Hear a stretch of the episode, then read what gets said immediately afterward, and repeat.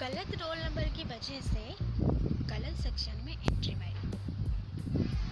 Topic का नाम सुनकर कुछ अजीब नहीं लग रहा है? एक्चुअली उन दिनों की बात है, जिस दिन मैंने पहली बार कॉलेज ज्वाइन किया था। और वो था मेरा कॉलेज का फ़र्स्ट डे फ़र्स्ट डे में जितनी ज़्यादा एक्साइटमेंट उतनी ज़्यादा। दिल की किसी कोने में नर्वसनेस की थोड़ा पार्ट भी था। जैसे खट्टी के साथ साथ मीठी और तीखी ना हो तो पानी पूरी रेसिपी का टेस्ट नहीं आता ना वैसे। और मुझे अपनी रोल नंबर पता नहीं था। और पापा ने मुझे गलती से तो नहीं, हड़बड़ी से गलत रोल नंबर बता के चले गए अपने ऑफ़िस के ओर फिर क्या। हुआ मैंने अपनी गलत रोल नंबर के साथ गलत वाली सेक्शन में एंट्री ली। सब कुछ मेरे लिए नया था। नया क्लासरूम नया दोस्त, नया लेक्चरर नया चैप्टर और पता नहीं क्या कुछ। पहले दिन तो बस इंट्रोडक्शन देकर चले गए। और मेरा वो पहला सफ़र, सही सफ़र के नाम लेकर घर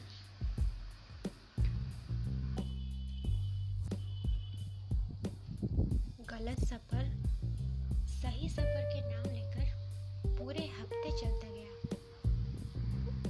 और ना ही मुझे कुछ खबर थी और ना ना ही मैं इस बारे में सोच रही थी। मैं तो बस अपनी गलत रोल नंबर को सही समझकर उस गलत सेक्शन में क्लास कर रही थी। और उस गलत रोल नंबर वाली लड़की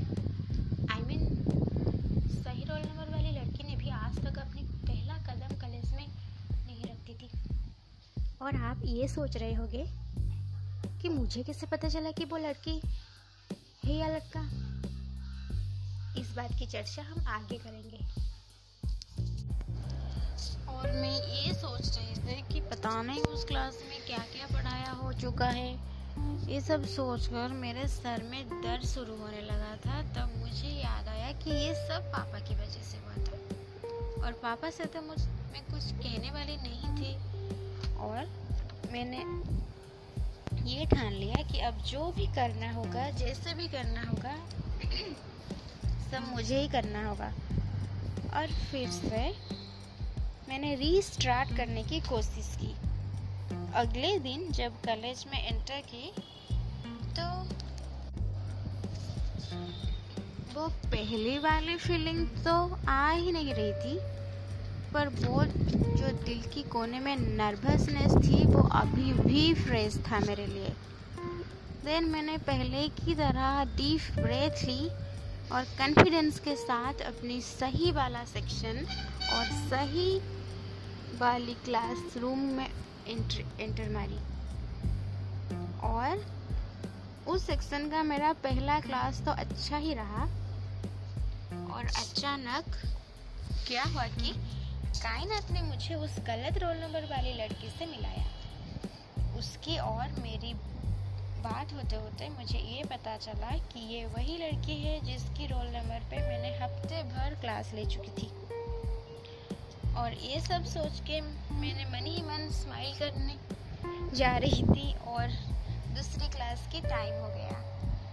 और वो नेक्स्ट क्लास वही लेक्चर का था जिससे मैं अपनी गलत वाले सेक्शन में मिल चुकी थी। और जब इस सही वाले सेक्शन में उनसे फिर से मुलाकात हुई तो उन्होंने मुझे पूछ, पूछना शुरू किया। अरे, तुम तो दूसरी क्लास की हो तो लेक्चर को जवाब देने के लिए मेरे पास कोई आंसर नहीं था। सिवाय एक लाइन जवाब देने के लिए और कुछ नहीं था।